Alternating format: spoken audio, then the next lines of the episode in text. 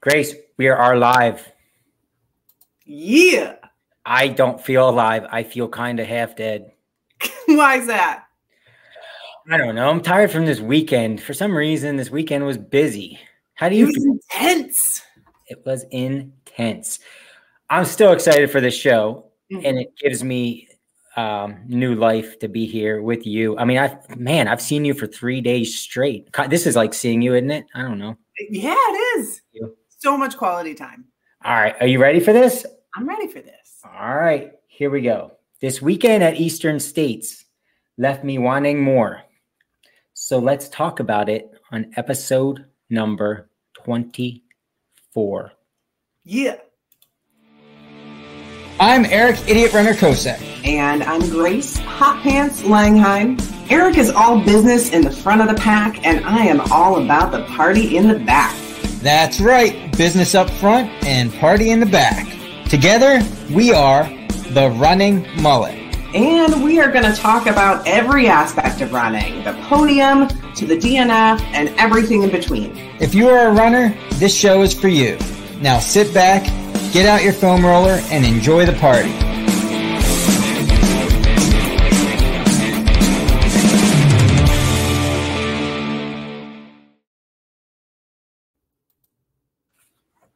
I got on my my Eastern States volunteer hat. Ooh, I like that. Yeah, yeah pretty nice, pretty nice. Nice. Man, did that even happen this weekend? I feel like it's a dream of sorts whirlwind, crazy. It was intense. I I'm not I'm not youthful anymore, Grace. I don't know if you know that, but like when I go a night without sleep, it takes me like five sleeps to get back to where I used to be. Mm-hmm. It was good training for you for uh, good sleep deprivation training for your 200 coming up. I I had thought about that. It certainly doesn't help, does it? Mm-hmm, yeah. We need to have a show. I want to show maybe coming up, hopefully, before that race, where we have nothing but 200 mile finishers on to talk about their sleep techniques because I don't have one and I need one. So I'd I kind of just want to steal somebody's sleep technique so that I have a so I have a plan that sounds like I know what I'm doing. Love it. Yeah, makes sense, right? It does make sense. Yeah. Uh, we're gonna have uh, and we're gonna have uh, Cole Crosby on today, and he he finished a two. He finished uh, Cocodona. You can ask him. You've done your little homework now, haven't you? Well, you know. yes, I, I I I should ask him. Although he he might have been one of those those fast boys that really didn't need to get to that time where they sleep. I don't know. Well, we we got to talk about Eastern States first. Eastern States 100 miler was this past weekend and we wanted to uh, eric and i wanted to give a little bit of a behind the scenes look by having uh, not one of the runners on. Of course all runners are awesome whether they didn't finish whether they did finish. There were some awesome finishes um, some heartbreaking dnfs over the weekend and we wanted to talk a little bit about the other side of it so, Eric, you were volunteering over the weekend. Cole Crosby, who's coming on in just a minute, he was pacing over the weekend, and I was crew chief over the weekend. So, three different roles that are all important in the the finish for 100 although i will say there were plenty of runners out there who finished and they went in the solo division. I think it's still a team effort because we have so many volunteers supporting. Uh, but that's what that's what the plan is today. Should we bring on cole now yeah, I mean, I just want to, you know, you you mentioned how you know everybody that started that race, you know, kind of is a winner. I I just want to echo those sentiments. I, I said it on the live show yesterday, and I thank you and hope other people uh, tuned into the. I think it was like eight hour live stream at the finish line yesterday. wasn't the most exciting, but let's face it, if you can't be there, it, you were you had a front seat view of these amazing people finishing the race. But anyway, I, I mentioned it yesterday. Like a race like Eastern States 100, um, and I think you'll agree. Like it's amazing that the the Reagan McCoy who got first place in the top three and top five and all that stuff, but it is a hundred percent if you even attempt it. I was going to say finish it, but even attempt it, you're a winner, and it and it should be graded like that because it's not easy at all. I mean, easy is not even anywhere near what it should be called. But I mean, all I'm saying is like those people that cross the finish line in 35 hours, 34 hours mm-hmm. are just as amazing as everybody else in front of them. Yeah. So it's a pretty yeah, cool I can definitely speak from experience on this one. I've DNF'd the race twice, have not finished it. And um, it's it's a hard thing to process when you DNF the race. Uh, the first year I DNF'd at Hyner Run, and I I think that's like mile 47 or something like that. And it's hard to process. I just ran 47 incredibly difficult miles. I didn't time out, so I did it in a decent amount of time. I, I pulled myself because my of my knee and so it's hard to process uh, such a huge accomplishment and also not it wasn't what i expected not what i wanted and and um, the dnf is hard. We we got to do we got to have a whole diff- different conversation on that. Today we're doing the behind the scenes but absolutely i think it uh, it was very cool that you went on live twice. I wasn't able to join you as much as i wanted to. And uh, definitely check out the live stream. You know one day when you are doing like cleaning out your garage or something like that, throw on the live stream. It's really long, but it's worth a watch. There's some pretty incredible finishes as well. The uh, showdown between Keith and Kaylee yeah. was probably one of my favorite finishes to see uh, you're going to have to watch the live stream to catch that. But there, it, it was pretty neat to have the uh, camera at the, the finish line. I went back and I watched it and I missed Jordan's finish because I had to pee. And I, amateur, what, amateur move. One, I missed apparently there was a coffee order and I wanted coffee and I didn't get any and nobody asked me if I wanted any and they asked you if you wanted some and you're like I want some coffee a little bit of sugar and you got a coffee yeah. delivery and that's what it sounded like that's what it sounded like that is exactly what you sounded Grace, like. listen, I peed my pants five times yesterday because I didn't want to miss a finish. Mm-hmm. No, I haven't mm-hmm. told anybody this, but I smelled like urine. But yeah. I was committed to that chair and that live feed. You obviously you weren't there. Yeah, I didn't want to ruin your chair, which I have now, by the way. Oh, that's great because we were wondering what happened. I do have your chair, but I I'll pee on it before I give it back to you. Don't worry. Of course, sweet. And right. uh, and I missed Jordan's finish. He did. He did. That's all right. I th- he said he said he forgave you. I think so. right after he finished, before you guys buckle, he was like, "I forgive Grace for not being here." Oh, that was nice. Yeah. So let's bring on Cole. Yeah click the button. Cole Crosby.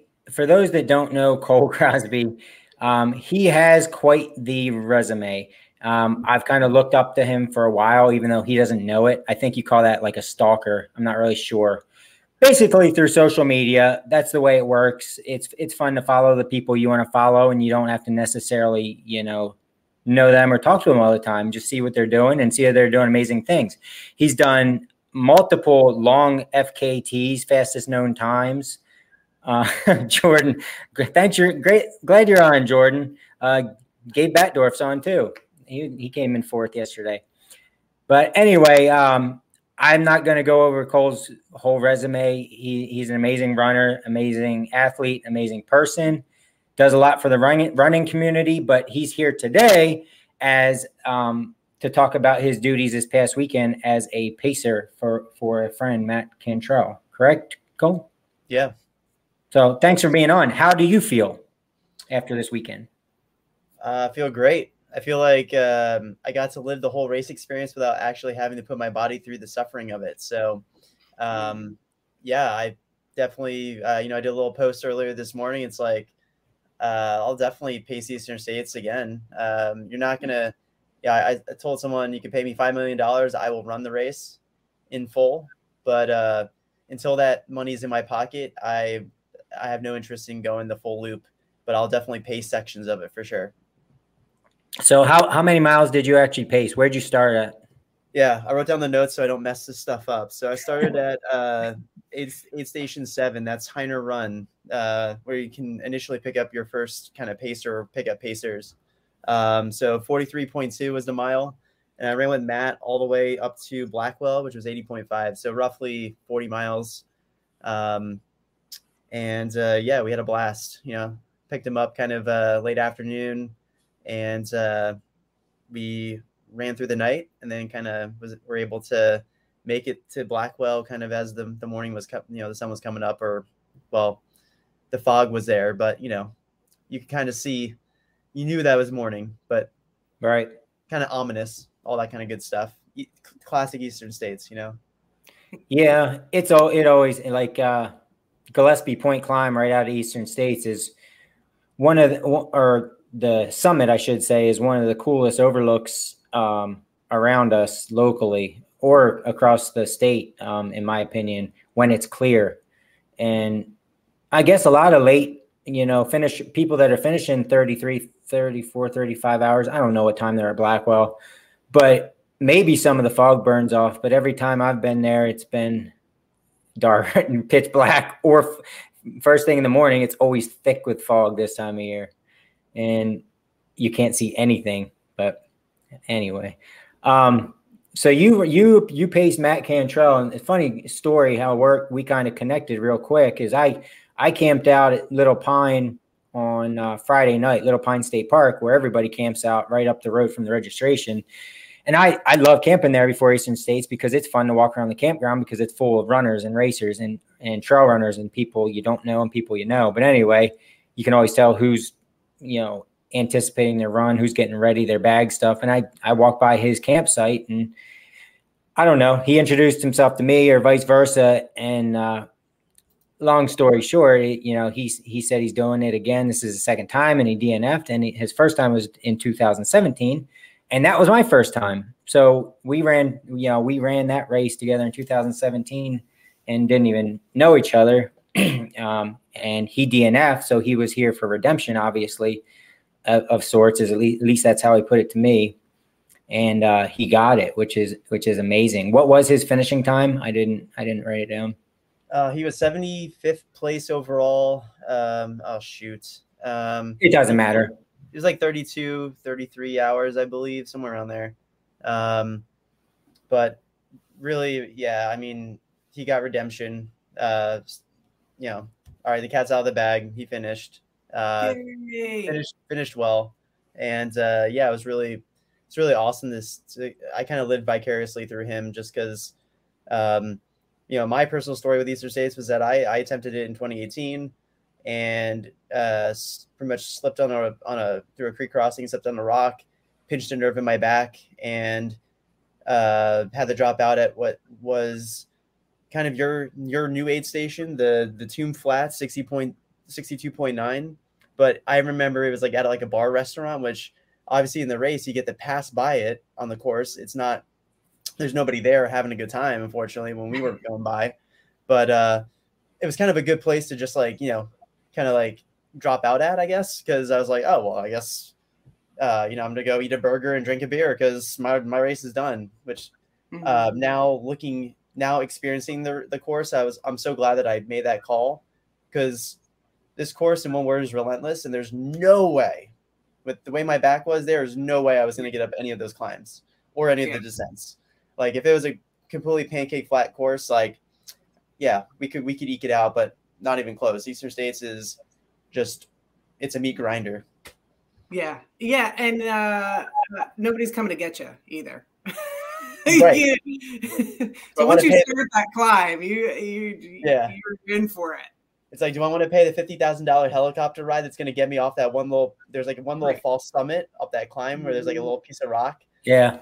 Yeah. It's like I don't know. I don't know about you, but I don't got fifty k just to sit in right. the bank flow on a helicopter to come get me. Like I, I'd yeah. have to fall off the mountain or something, you know. Right. And it's something to think about is like, do I really want to put other people through rescuing me because I decided to like go hard or something? You know, like it's just not worth it. You know, it's there's always another race and there's always uh, another opportunity and and you got an opportunity to pace it this weekend. That was a lot of fun. Totally. Yeah. Yeah. I love now, so I was talking to somebody.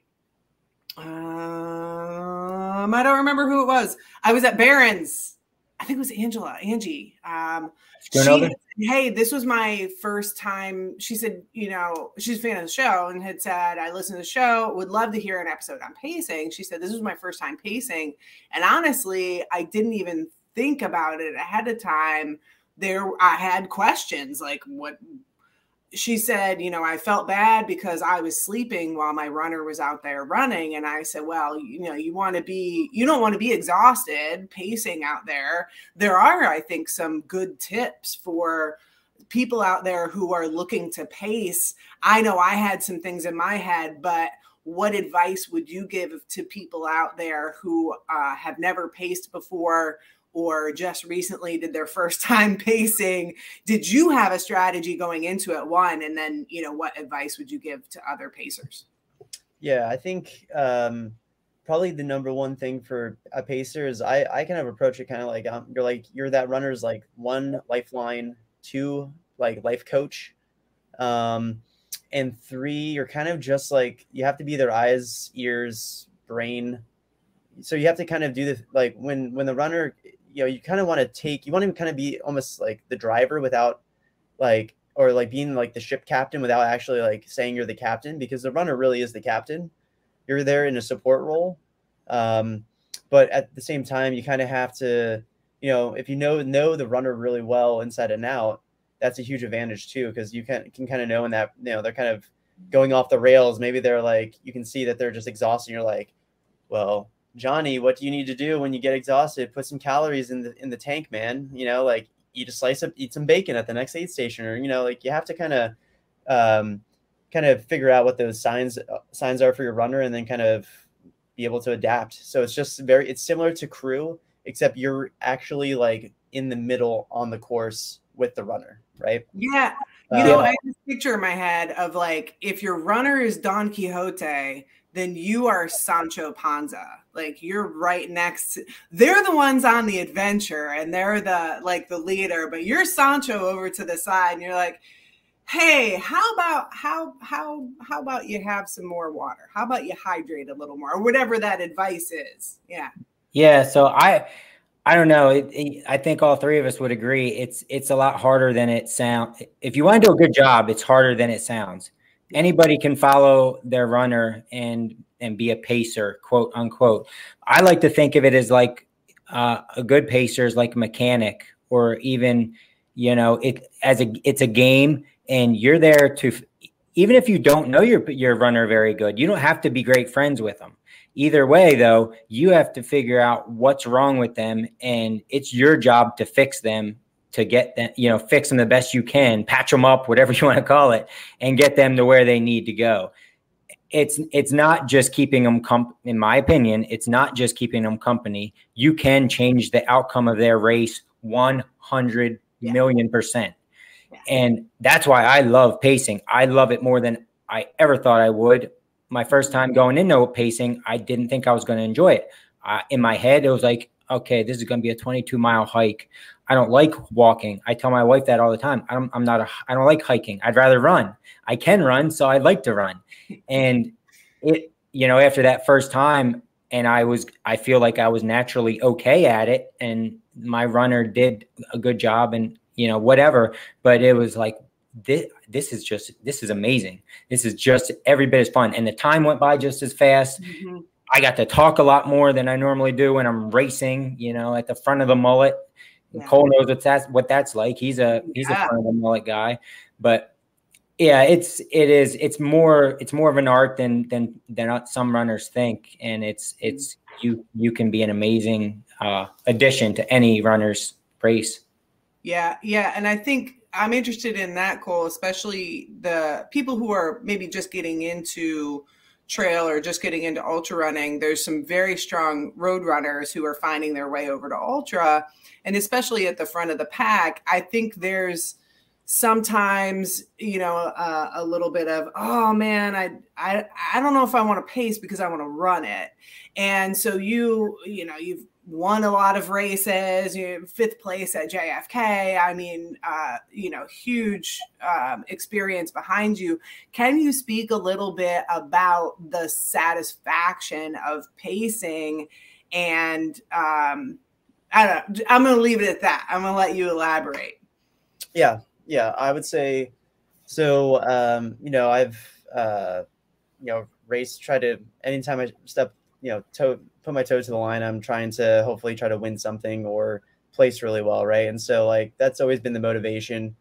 Um, but as I've been in the sport for now, you know, I've been got into ultras since uh, 2012, so I've been doing it for a while. And um, to kind of do the long-winded answer, really, to me, tr- true trail and ultra running is a team sport, mm-hmm. and so um, when I think about uh, pacing, pacing is really like being a pacer is you're you're a part of the crew ultimately, and so like um, it's just such a such a pivotal part of really the whole team dynamic, um, and so like what I've learned in terms of like the overall satisfaction and everything, like I just I feel like by doing it, like it's just it one it's a way to give back, but it's also just like so much more like honestly, it can almost be more fun than actually running the race, like competing. A lot less pressure. A lot less pressure, really. Less, I mean, there's still there's still pressure because yep. in a way, like you want your runner to like hit, hit all their marks, hit their goals.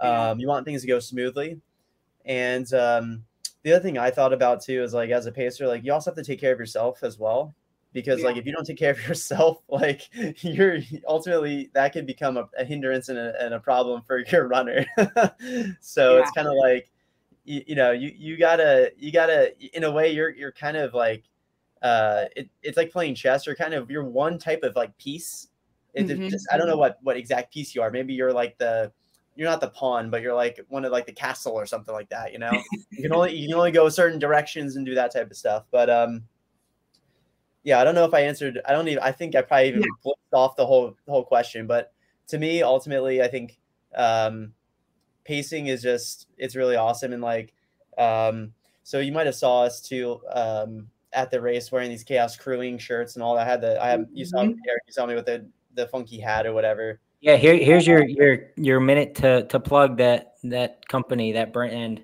That yeah, so I mean that's ultimately what linked. Uh, you know, uh, you know me and Matt so uh, to help pace. But um, Chaos Crewing was started by um, Brittany, Matt's partner, and then my wife Ashley, and then um, one of our our friends uh, Kelsey.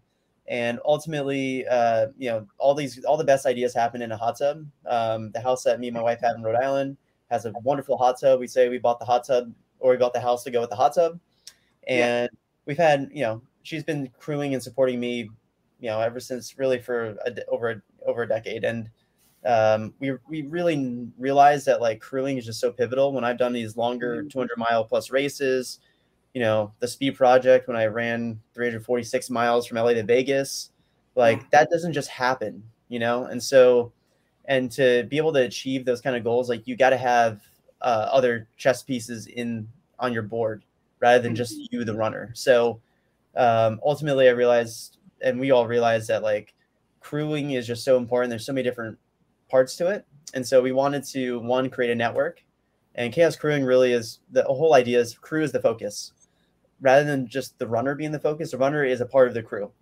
um, and so yeah, we're pretty much they've created a business of uh, consultation, you know, helping to assemble professional crews. Uh, list goes on and on. Follow chaos crewing, um, but hopefully it'll become something and continue to grow as uh, more people hop on uh, to the network. And the goal is to really provide high level crewing and services to to everybody, right?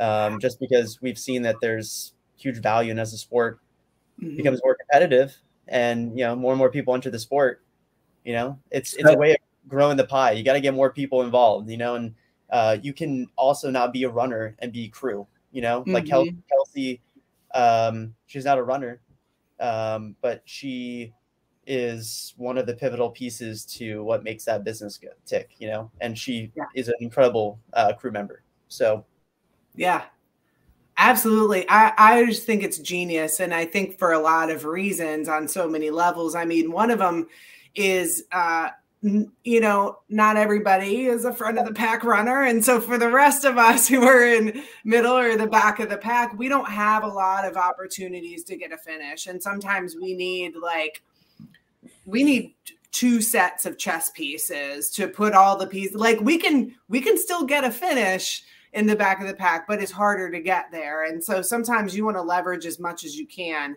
or there could be another scenario like maybe somebody um, is uh, somebody's in, investing a lot of money into it and they're like man you know i'm i'm taking a much more difficult job next year or next year I plan to go back at, back to school, get my MBA, and and I got like one shot at this. And so I think not everybody is in a position, maybe mentally or physically, or maybe they, you know, they're like, you know, I just want to do 100 and I don't really want to do any other hundreds. So when you when you're investing, when you only have one shot, I think it makes a lot of sense to um, to really put everything into it and not just wing it, you know? Uh, and you can certainly, there are people at the front of the pack who can wing it and still get a finish. But the chances of you getting a finish when you're winging it and you're at the back of the pack, they diminish greatly. But it can happen with a really strong crew, with really strong pacers, um, and all the other things got to come together too. But there's so many reasons why this is smart. Yeah, I mean, I think it's a beautiful thing just for the simplicity of, uh, you know, for one, not everybody's significant other likes to go to races. One, two, you know, we all have our trail friends and they're amazing and they give us their time whenever they can. But there's a lot of times I'm doing a big race where everybody that I would reach out to is doing the same darn race. So, right you know it's just a resource that's one single spot you can go to for basically help right yeah exactly um, that's that's part of it i mean there's it, will the i feel like the business will probably evolve over time in terms of the different services um, but really it's about one having the network and then also kind of connecting people and really kind of helping to build out crews to turn into like uh, ultimately I see it as also evolving with having it like a NASCAR division, right? Like kind of like mm-hmm. those ultimate kind of pit, pit crews and um, really put make crewing more professionalized in a way. Like there's mm-hmm. tons of people that bring tons of skills and talents. Um, you know, whether it's like uh, medical backgrounds, yeah. marketing backgrounds. There's so many different ways to kind of slice the pie. So, um, yeah.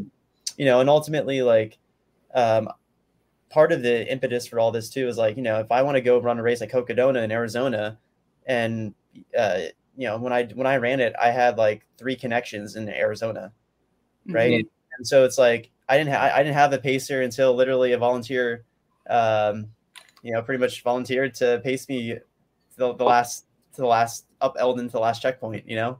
Yeah. And and uh, I had a, I had my crew, but it's like, you know, it's not just me that's going through these experiences. Tons of people like need the support, and like if that can make the difference between a finish and a DNF, like you know, yeah. like uh, want to be able to connect people. And what I've realized is that, or we've realized that there's there's a disconnect. You know, like mm-hmm. um, you know, a lot of RDs do a lot of the heavy lifting, and this could be a great service for RDs to kind of get plugged in and yeah. um, you know, hopefully we can build an app and do all that good stuff. But anyway yeah, it makes so much like, sense.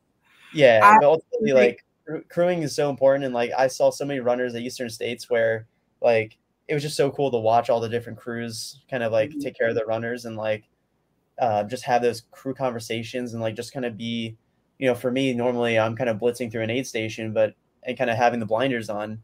But for me, this experience was totally uh, refreshing just to be able to like be a fly in the wall and kind of like observe it from a totally different perspective, you know? Yeah. Um, and that's something I really loved, like being a pacer, taking care of Matt, and then also just like interacting with different runners and like meeting people out on the trail. And I'm like, they're like, Cole, is that you? And I'm like, oh, hey, what's going on? You know, it's like, um, just connecting with with people is always i think that's one of the, the beauties of of what we do so yeah and i mean spe- you know speaking one last time on on this idea I like submersing myself in everything running, all ideas. I constantly think about um, different things to do within the community. So I'm just throwing myself out there. If I could ever get, you know, involved with what you're doing any way possible. And I know Brittany's watching right now too. Like hit yeah. me up. You know, even if, if it comes down to the north central region of, of PA, like just just remember yeah, like, if, you, if, you, need um really mouthy person who's a little too much to join in you just let me know and i'll help out now i like i i love this concept because um i had i was incredibly fortunate when i did my um 200 mile fkt my main crew person jess eager she's a nurse practitioner and she was at the time my primary care physician as well. So like literally if I needed anything, she could write a script for me and go out and get it and come back. And having somebody with that skill set on my team was absolutely pivotal. And um, and also an, an accomplished ultra runner herself. So that was huge.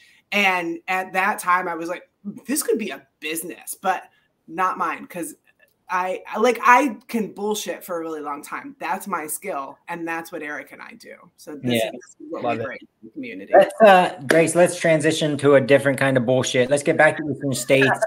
All right, so uh, we, you know, Cole, we can still talk Cole, but so you were Laura uh, Lidacker's crew this weekend, and before we get into how that went, I, I need to know: are is, are you out of your persona of Macho Man, Randy Macho Man Savage, or is that this is still- not a, it's not a persona. I am too hot to handle. I'm too cold to hold. Oh yeah. okay? So this isn't gonna die. That's that's what you're It's basically. not gonna die. It's never gonna go. It's never gonna go because because we are here. We're ultra runners, and we are here, and we are here to take over. We're here in 2024. It is gonna be a standoff. Okay, all right. Enough said. Yeah. literally enough said how how was your day i mean yeah you had i mean i'm gonna i know what you're gonna say it was amazing and laura did did do amazing she got her first 100 mile finish and getting a fit that first 100 mile finish from eastern states is that much more special because there's a lot of i don't want to say the word easier but come on like let's face it eastern states is a big uh big first 100 how'd it go any hiccups on your end No. your end, not hers. I want to know your end. And tell me the truth. Did you mess up? Yeah. I, I'm trying to. I'm still processing the entire weekend. I know she is too. And big congratulations to Laura on her first hundred miler uh, finish. She did phenomenal. Yeah, it was a challenge. Uh, Aid Station Three did move around a little bit. It was different than um, I had remembered in the past. They moved it. It was it was crowded, and I think Ben he he because Ben was everywhere. Can we just talk about how amazing the race directors are for a second? amazing job. He did an amazing job. Ben's phenomenal. Jane's Jade is phenomenal. I just I love them to pieces. And Ben was really great. He was at uh, I saw him several times out at the aid station, just making th- sure things were okay. And you know, as a race director, uh, certainly you learn a little bit every year. And he he saw you know we were a little bit cramped, and we were. And I'm sure he's going to take that feedback. He'll probably make some changes for next year. I'm, I'm sure because that's They've been working on that area for two, two or three years now, Yeah. trying to figure out the best layout, and it's right. tough. There's, it's nobody's fault of, of any. Yeah. I like that they tried something totally different this year, and Yep. yeah, I, but there was, and it might have worked better after you and I even left, after it thinned out a little bit or something. Right. But uh, yeah, it's a tough spot. It is a tough spot and it's partially tough because it's so early in the race and so there's a lot more people there. Right. uh, you know i think the finish rate was somewhere around 55% uh, so by, by the time you get later on there's just not as many people. And so being uh, the first crew accessible aid station it does um, it, it's going to be a challenge no matter what you do. Yeah. so the that was probably the first challenge uh, the rain. Can we talk about that? Because cole you paced all the way through the rain right Yeah, yeah, we were on um, uh, up the climb, uh, up past Hyner Run, and then we got dumped on, and uh, yeah, that was uh, luckily the it didn't seem like it was going to be like get, getting struck by lightning or anything, but there was definitely lightning overhead, and Mhm. um, you know, the uh, yeah, I got soaked. Um, but you know, that's the thing is like uh, I was really impressed with those aid stations because uh, really what kept me warm uh, was eating bacon and literally every aid station that I uh, went to, so from aid station seven to twelve, definitely had tons and tons of bacon, and that's like a huge, you know, a huge thing for me. If if races have plentiful bacon, it's a it's Yeah. a good good sign. So Huh. Yeah. uh, so kudos kudos to uh, the whole Eastern States crew because they, I mean, they had all kinds of other good snacks too, which I love. You know, that's the other thing. Being a pacer, you get to uh, you got to take care of your runner first. But Uh-huh. then if they're say they're going to go use the bathroom real quick, well, I got like I don't know a minute and a half or two minutes to just like go at it. Yeah. Uh, so uh, well Yeah. done, Eastern States. The station food was phenomenal. There's so many options. Uh, everyone was super helpful and it was kind of cool. I felt like I was a little rock star being being a pacer, getting the You are a rock star. Gold- I know. indulge in all these snacks, you know.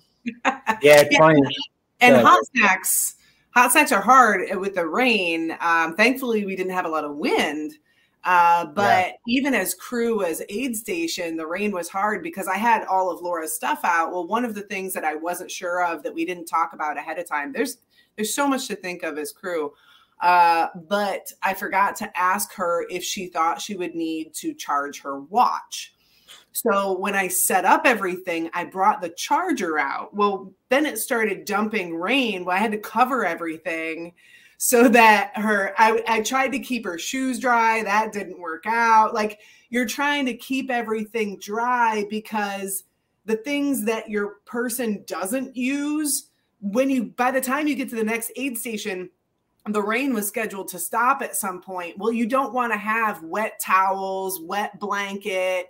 You know, I had uh, a really nice, huge blanket to put over her when she got cold. I think that was a, a big um, win for us as crew that we had that. And and so you're trying to keep everything dry in the rain, and and that was quite a challenge for us. And one of the I want to throw this out there too because uh, I think it's something that some people don't think about as crew is making sure one making sure that there's someone assigned to taking care of the pacers. Um, i was really fortunate. Our pacers were super strong and experienced runners and and pretty much take care of themselves. But having a crew member to double check your pacer especially if your pacer is doing more than one section. So somebody take care of the pacer while somebody else is taking care of the runner and then um because your pacers doing a lot. Some of them doing 20 miles on very rough terrain and they need help too. And also getting somebody assigned to taking photos especially if it's the person's first time doing a hundred. So i had i was like erica can you do photos at this aid station? Then it was one less thing that i had to worry about. And then jesse can you do photos at this aid station so a couple of those little things we did take care of, but I thought about it later. That I just want to throw out those couple of tips. Assign somebody to the pacer, assign somebody to taking photos. It's really helpful. I love that you say that.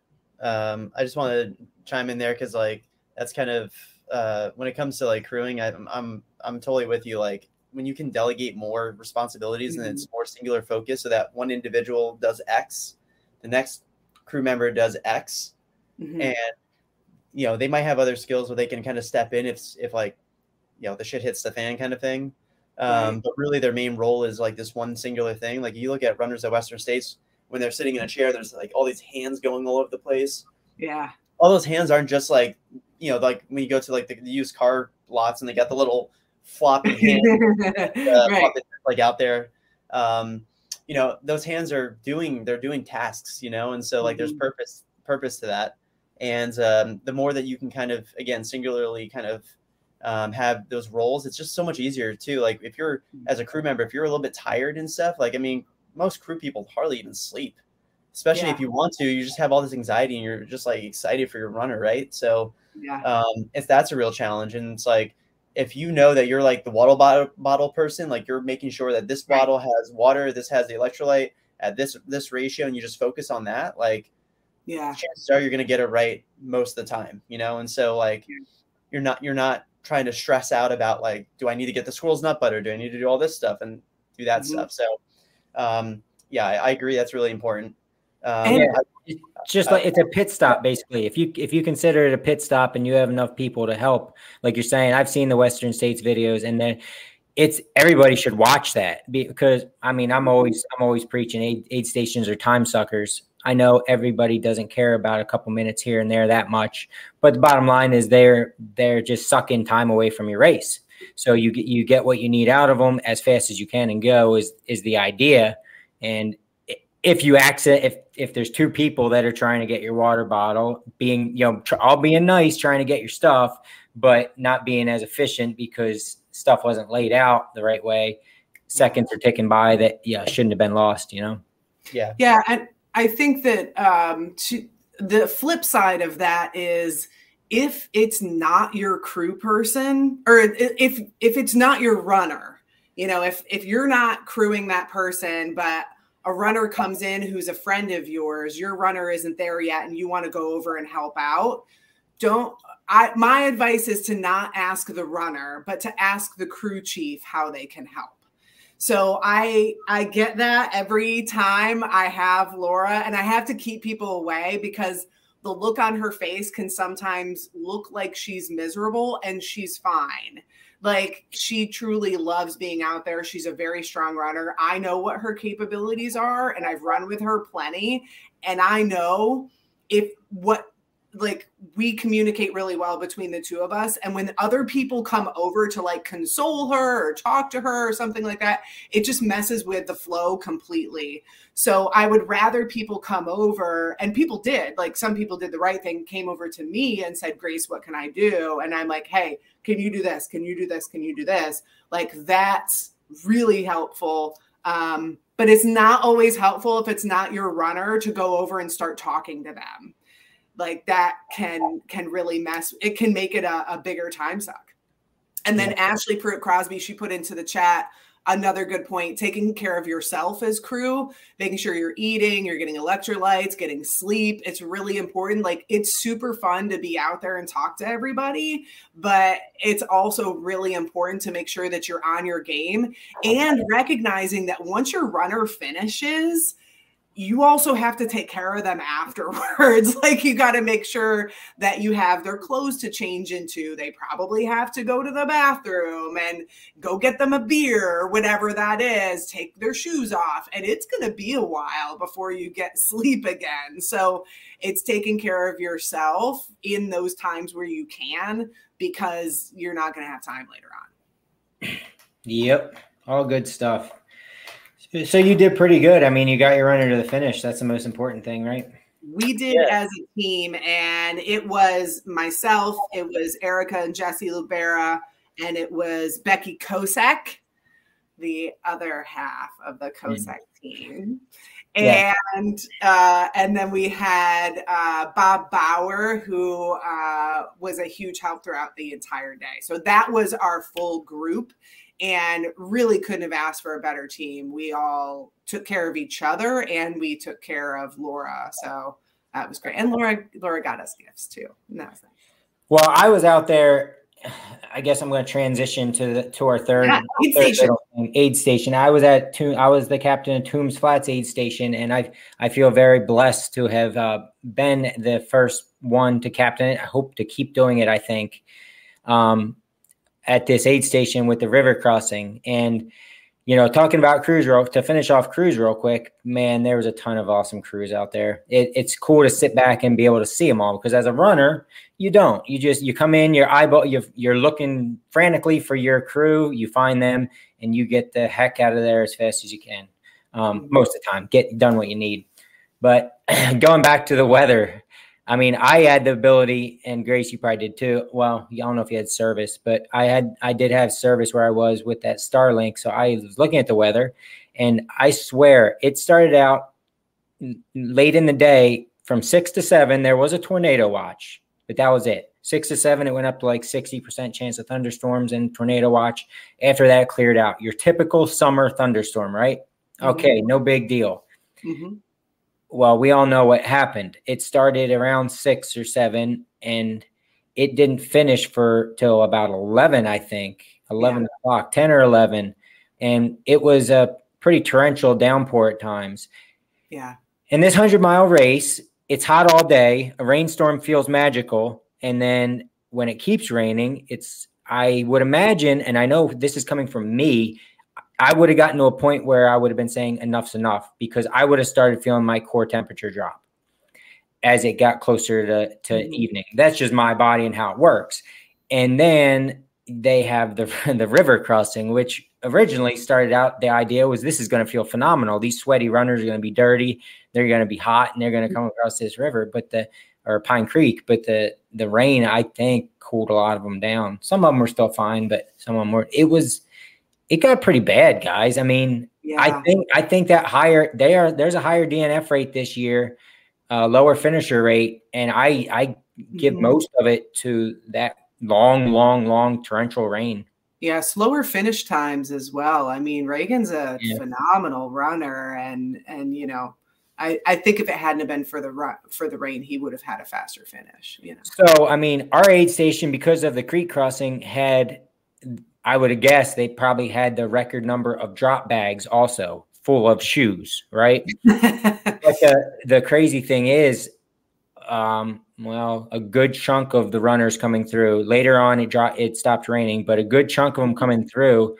It would have been silly to to take any dry clothes or dry shoes at that point because when they get on a, a mile down the road, they're going to be just as wet as what they're wearing. Yeah, it it was raining that hard um, for a good chunk for six hours. So a lot of them just skipped it, and hopefully they had something at the next aid station when it stopped raining. But mm-hmm. that's something you want to. I, I think you want to anticipate.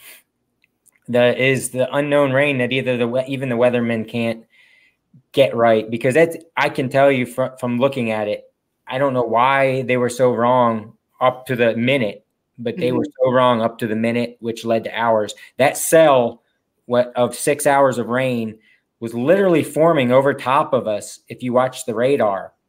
And it would it's moving, but it's forming right behind it, right over us. And like that was anticipated through the weather. And, whew, I don't know. It was pretty bad. So I want to chime in real quick. So something that I've learned from my experiences, I think it's a good lesson and I did this. I lived this through the pacing life. Um, but I, you know, I ended up helping out. Um, you know, uh, Matt was able to kind of, uh, I kind of lent him one of my jackets uh, when it was when it was raining and stuff. But I, you know, I pack. I try to pack uh, at least at least two different lights in my pack. Like go to any race like a UTMB or like any of these ones that have like you have to have like your mandatory like safety kits. Mm-hmm. Like especially for these longer events when you're out and there's the chance of dealing with exposure like it's just i've just learned like yes it's additional weight like it, it sucks a little bit to carry the extra weight but at the same time like some of those like just read the list and get some inspiration there because like some of these things can really be like truly crucial. So like for me like i always have to have some type of windbreaker in my pack. Even if it's going to be even if the forecast is 110 degrees i'm carrying a windbreaker because you never know. Eventually if especially if you're running overnight it's going to get cold. And lo and behold it started raining right? And um, I knew for me as a pacer, like I knew, okay, I'm not, I'm not wearing wearing my jacket. I have a t-shirt. I'm soaked. Like I'm on, on top of a mountain. If I'm not putting in calories right now, like calories is what's going to keep my body warm, and I've learned that from like snowshoeing and doing these winter runs. And so like I I made sure as a pacer, I made sure Matt was taking in calories because like that's the that's going to keep your body temperature regulated. So like mm-hmm. um, jackets important, extra lights are important.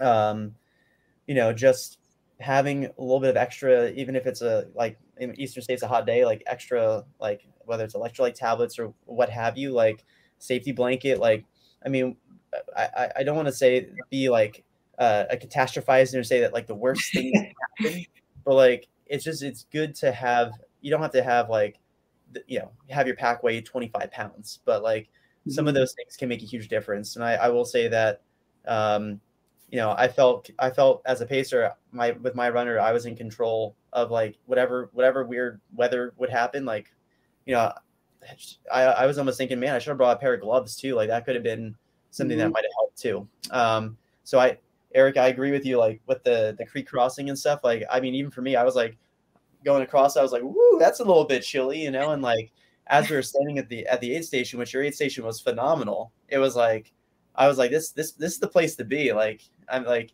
um, it was totally cool. The you know the the tiki torches and all that stuff, and the, and people screaming across the uh, the creek. Uh, the food was awesome, but it's like I put on a long sleeve while I was kind of wait waiting in in the uh, for Matt to get all set up and get out with our crew. And you know, I'm glad I did. I ultimately started to warm up as we made that climb um, yeah. bar restaurant, but like, you know, while I was standing there, like I was getting a little bit chilly just because my shorts were trying to cool them. You know, they're trying to evaporate all the creek water that we went through. Yeah. And um, you know, if you're not eating enough food at that time, like I mean, for all for you know, for all I know, I could have started to like freeze out a little bit, and that that wouldn't have been as effective as a pacer. You know, so um, mm-hmm. you you, you got to also like check in on yourself too. I think is really important. Yeah. Um, I think it's like uh, you don't want oh man, if I would have brought an extra headlamp for that to be the one thing that takes you out. And so I do want to do a quick shout out to Lee Arbogast for taking care of that creek crossing. That was pretty amazing. I mean, Yeah, I mean it. It should it should definitely be a part. I I sure hope it's going to be a part of the race from here on out. Um, so. If anybody didn't see it at nighttime, um, in person, the the light they had some pretty simple lighting on it, guys. Like a couple uh, drywall lights on each side of the bank, not lighting up the whole river because they wanted to keep the feel of the crossing as natural as possible, which I completely agreed and respected.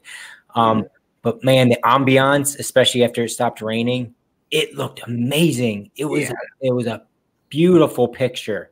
Something about it. I mean, there was it was calm. There was no wind if you saw oh, yeah. you get it, it looked incredible. So that was that was really neat to be able to see in person. It was neat to see in person, and it was on so many levels. Like Jade even thought about Marissa Kovach as she, and they made because there were little handles for people to hold on to. They were really thinking about runner safety, which I think is important, but keep the experience and so there were handles to hold on to. It still didn't uh, stop people from falling into that thing. But Marissa, everybody, yeah, it was it was about chest deep for most people, but Marissa, Marissa, uh, Marisa, Marisa. I'm sorry, thank you. So Marissa, her she's a little shorter, and so they were worried, and so they gave her a longer strap uh, just for her because it was about neck deep uh, for her she, to get through it. She rolled into the aid station, and Becky's repeated this several times because it's hilarious. You have to be there, but she, but Becky said, "Did you go under?" And she says, "A little bit." yeah. So, she, it was you know i learned this when i i did an aid station and i think people who do running first and then aid stationing i think you're almost at a disadvantage because when i was at an aid station for the duck 100k I was dressed well if I had been running. And I was not dressed well, honestly, for b- being at a, an aid station. It was a lot colder than I anticipated. And so I think as aid station volunteers, you got to be prepared for it to be hotter than you expect and sunnier than you expect and and colder than you expect when the temperature is 60 degrees or 50 degrees, it's a lot colder than running at 50 degrees, 60 degrees. You know, I'm wearing shorts in 50 degree weather when I'm running, but when you're at an aid station for 10 hours, it's a completely different ball game. So I think how you dress is really important at an aid station too. And, and yeah. did you have any challenges with that? Did people get cold at the aid station? No, I mean, luckily we had a, a, a crap ton of easy up, so we we stayed semi dry during that rain. But I mean, yes, it got chilly at night. We, we were in sweatshirts for sure. Yeah. You know, one of the one of the crazy thing, I'm, and I'm a learner when I'm learning as I go, as far as running aid station or you know, no understanding what we need for the runners because I want them, to, I want it to be perfect.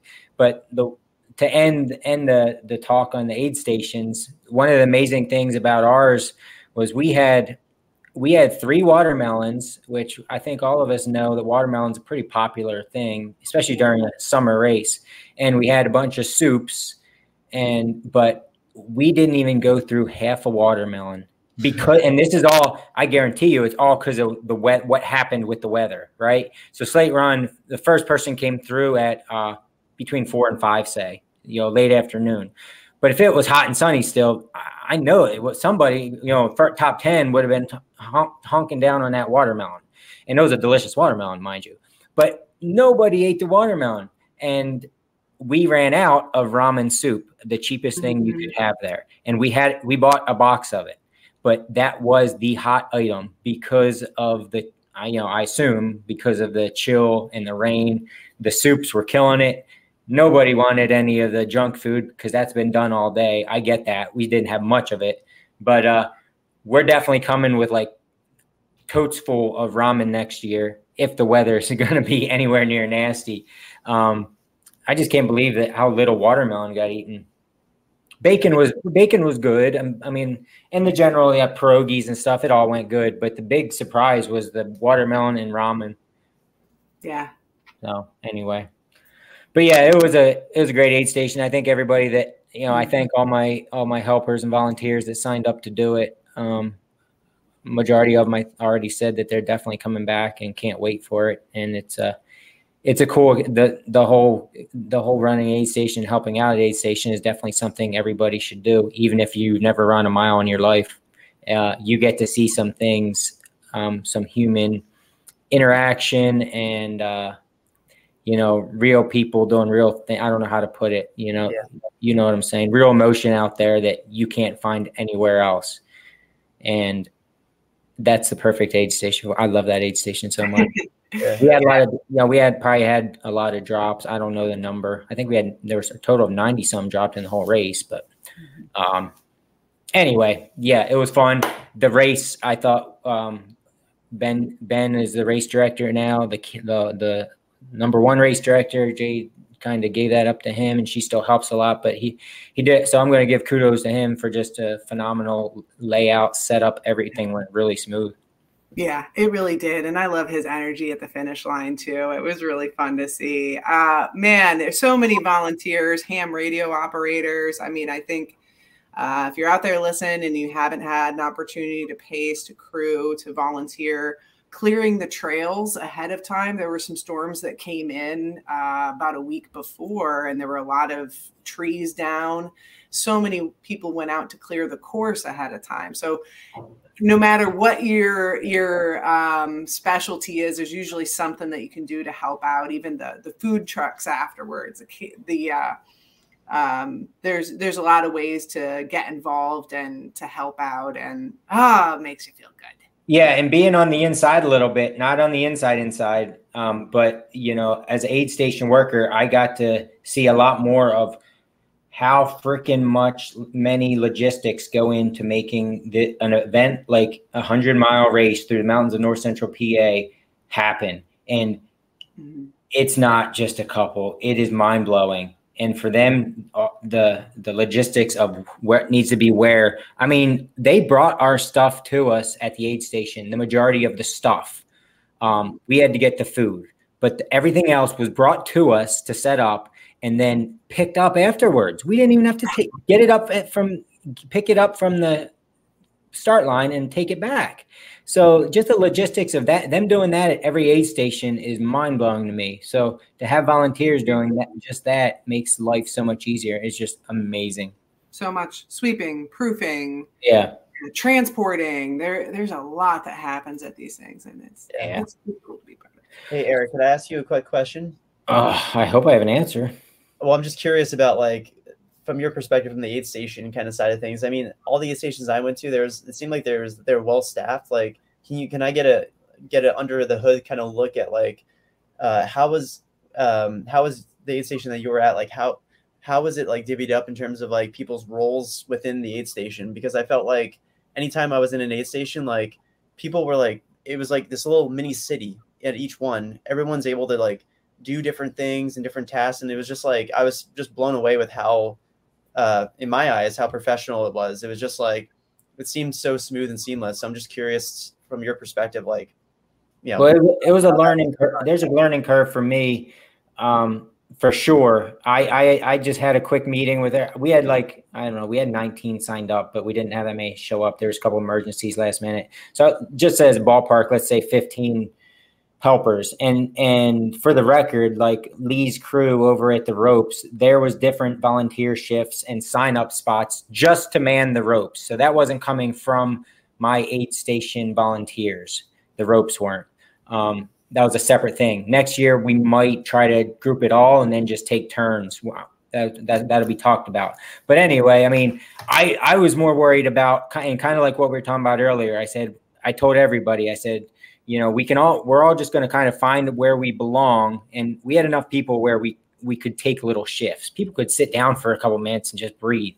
But and i was lucky for that. I was blessed to have that. Some aid stations i don't think did. We're a long aid station too 12 plus hours. But uh I was more worried about when a runner comes in, and this is what the crew we were talking about, even because a lot of them didn't have crew. When a runner comes in, there should be one person getting their water and getting their two water bottles. I don't want two people asking them what they want because minds aren't working straight. So, you know, give them their person. Your volunteers, this runner is now your person, and you take them. The person, you know, their their uh, pacer behind them can be somebody else's. but don't interfere once once two people match up, a volunteer and a runner. You know what I mean? I was more worried about that, like chaos happening, because especially in the front of the pack. I, I know I understand, you know, middle pack after top 20 or 30, people are okay taking their time and stuff, but I don't want to steal anybody's seconds. Never do. so that that's kind of where that's coming from. Um, but other than that, I mean, it, it was a learning curve. Everybody just kind of found found a spot, something, a dish that they could serve personally, and uh, and go from there. It it really works pretty easy when everybody understands what's supposed to be done. Mm-hmm. So I think that hopefully that answers your question. Yeah. I don't I don't know you know how we work compared to other aid stations. It shouldn't be. It definitely shouldn't be a competition. The whole idea is we're there to serve runners and have fun.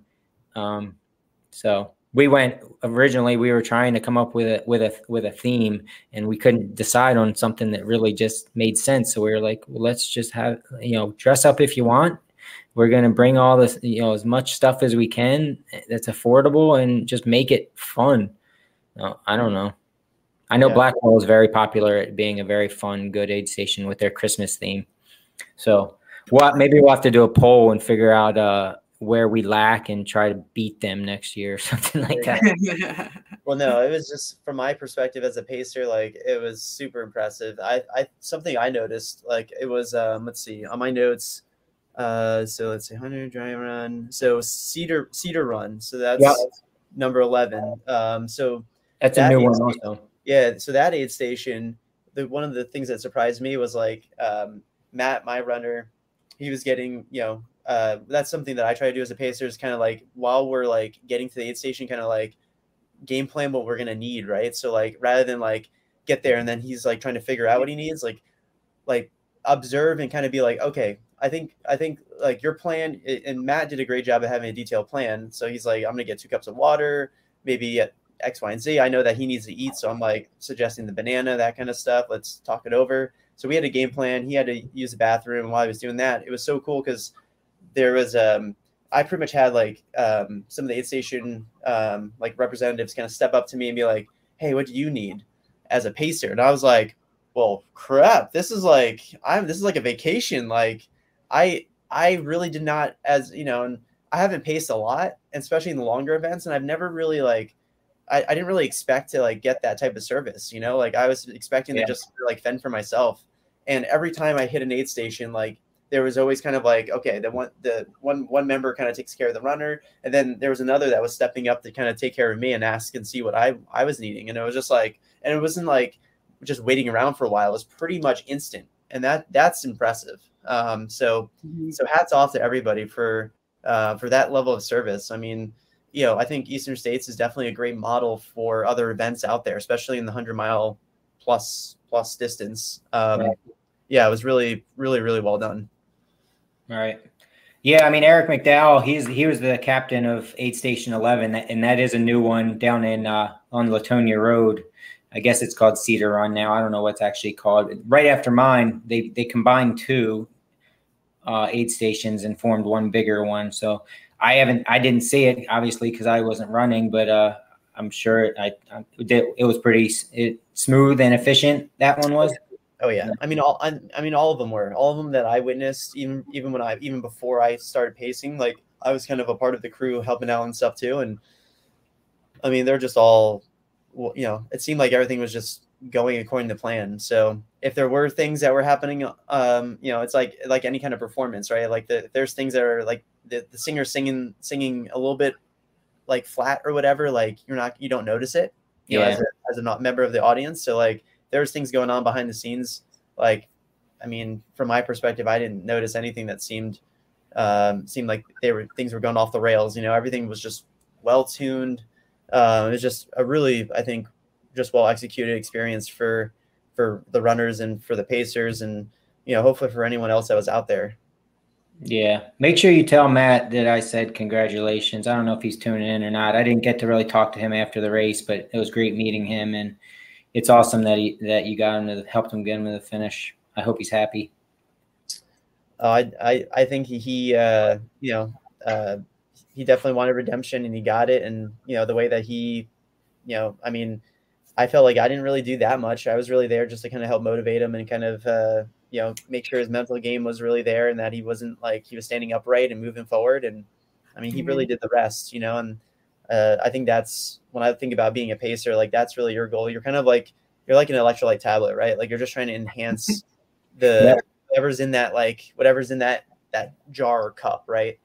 And so hopefully you're the right type of mixture and concoction to kind of really j- jive well and kind of gel well with the runner to help them kind of get their best performance. Um, so, you know, it's not, uh, it's not, it's not my show. It's, it's the Matt, sh- the Matt show, the Pride of Indiana show. Mhm. And, uh, yeah, I was really proud of, um, of how he performed out there. He was, did awesome.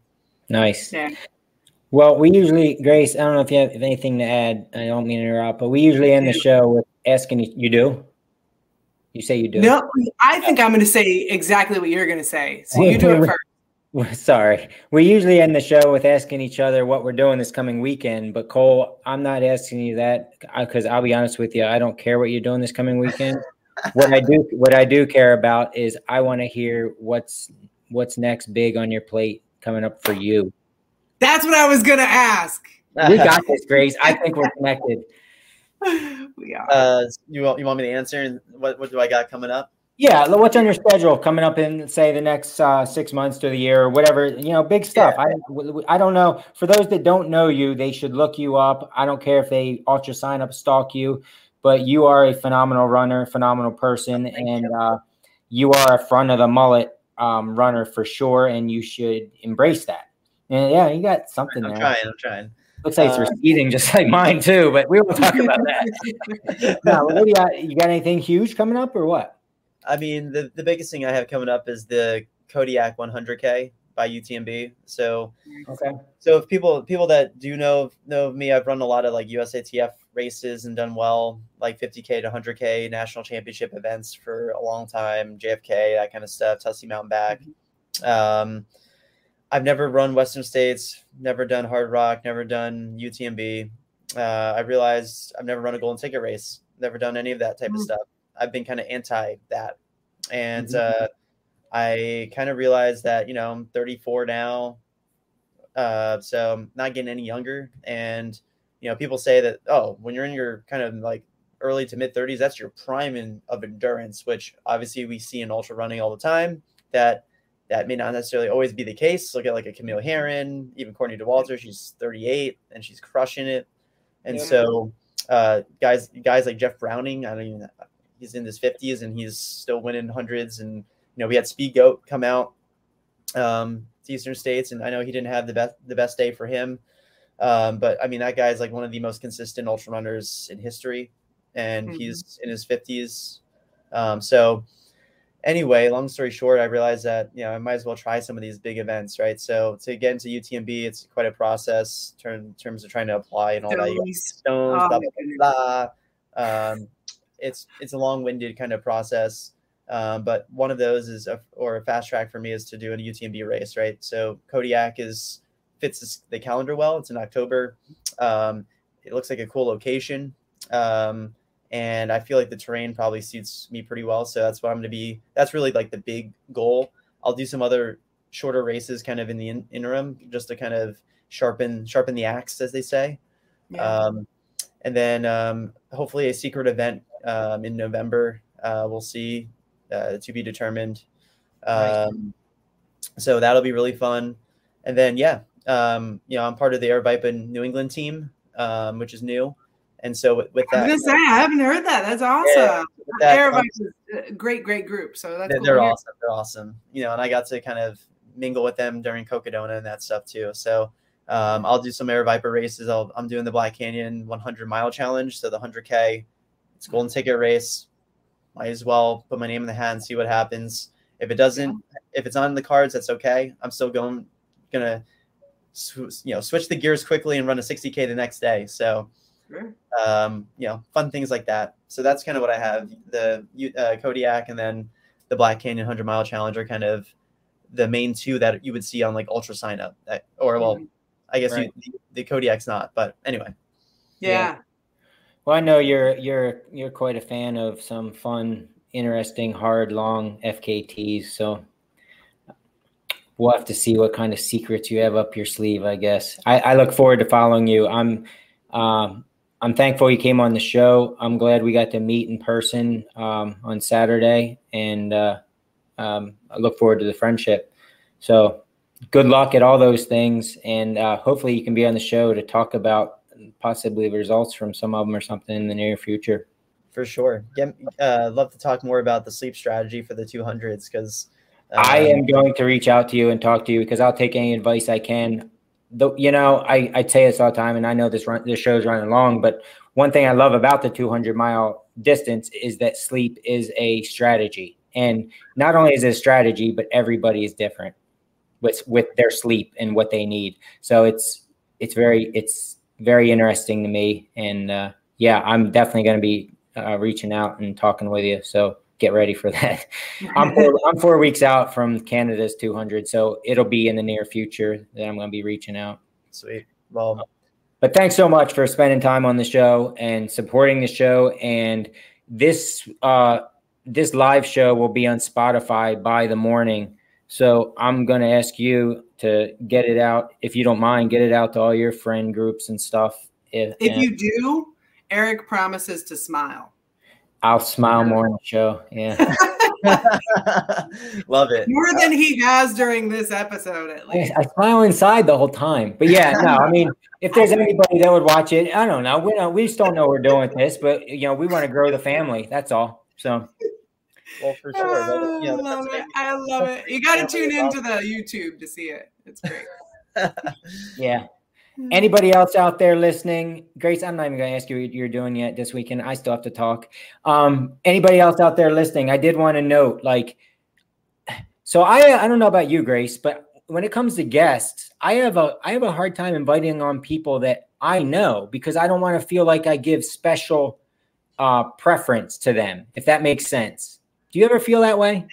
I don't because Honestly. I know amazing people. They are amazing people, but I still my, feel that way because I wanted to be. How I feel is I want to do like an episode every single day so I can have yeah. as, as many amazing people as there are out there. Like I just I, yeah, I know. There's not enough. There's not enough time for one episode a week. But oh. what I'm getting at, what I want to tell everybody watching, at least 38 people currently watching, is if you have an idea or if you have something that you want to talk about, reach out to Grace or I and don't feel like you you're being, you know, you don't you're you're bragging about it or something. We want to talk to you, but I want people that want to be on the show, if that makes sense. Um, and I also want to talk to people that I don't know or that maybe they don't know me because I think that's what's going to separate us apart from the trillions of podcasts that are out there. Um, maybe, maybe, maybe not. But I'm. I just wanted to throw that in this episode. If if you have, have an idea, talking to me. And That's yeah, I'm tired of talking to Grace. If you have any ideas, thoughts, um, stories, uh, and want to be on the show, please reach out to us because that's what we we want to hear you. And I don't know you're out there yet, but anyway, great show. It might be the longest one yet. I don't care. It was good. Whoops. Whoopsies. Eastern States is technical and wild and epic, and it takes a while to get the job done sometimes. And sometimes yeah. it's the same to hash out all those crazy stories and experiences. So, exactly. my my pitch to people is go go out and run it, or pace it, or crew it, because. Mm-hmm. Uh, it has a very very unique ambiance and uh, it's a really special event so there's only one way to check it out, and that's not on YouTube. That's to live it yourself. Do the shit that scares you. Just do it. You just got to do it. You know it's what scares me? What? The end of the show? Yeah. You're not even going to ask me about my weekend, are you? Grace, what are you doing this weekend? Oh, gosh. Come on. You have a big race with a lot of people coming. You you promoted the heck out of this thing and it paid off. Well, I, I, I think so. We'll see. Now I have to deliver. The, the scary thing about, like, I think when you race direct, you get scared that people are going to actually sign up, and then when a bunch of people sign up, you're like, oh shit, people signed up. so, so. Yeah. so I'm race directing this weekend, Slopeside Slumber Party. Uh, online registration is closed, but we have a race day registration. It's only 35 bucks and you get to run up and down a mountain. So a mile and a half gets you a little over 600 feet of gain and you get to do that for three hours uh, or you know you can just do one loop and or you can just hang out. One of the the great things about this race and i think what sets it apart is it is very spectator friendly which means you can bring your family bring your friends. If you're not even if you don't have a family or friends either you can still come and we will welcome you and we'll make you some friends. I guess and you can you can watch runners come down the mountain toward you so the last half mile um, you can see the runners coming toward you for for pretty much all of that, which makes it a little different because as a spectator, you can see a lot of the course. Um, and there's food and and beverages uh, there, and uh, a lot of people coming out. It's a race done by the uh, York Roadrunners Club uh, is kind of the sponsor. Subset sponsor is the York Ridge Runners. It does get you points in the York Ridge Runners Trail Series. What else? I'll be there. Grace will be there. And here's the I got homework for you, Grace. I, I have a feeling next Monday's episode is going to be a mirror image of this one, except it's going to be Slopeside Slumber Party, the aftermath, instead of Eastern States 100, the aftermath. Yeah. I want that to happen, and I need you to find me a strange person that runs your race that I don't know who can tell a good story and we can invite on. And I'll Got be happy. I'll, I might even smile next week. No promises, but might happen. Okay. You have to do the episode in pajamas though, right? Because it's a slumber party. there are people who do it in pajamas and i i have new pajamas for this year um, with dinosaurs on them so I'm excited. Dinosaur. Nice, love it. All right, guys. Good episode. Thank you for your time, Cole. Very much appreciated. Thank you. Thank you. Great job to Matt Cantrell, Cantrell and everybody else that attempted this race, Eastern States 100 this past weekend. Again, it blows my mind every time I see it. So, phenomenal job. I hope everybody recovers well, and we will see you next week. Good night. bye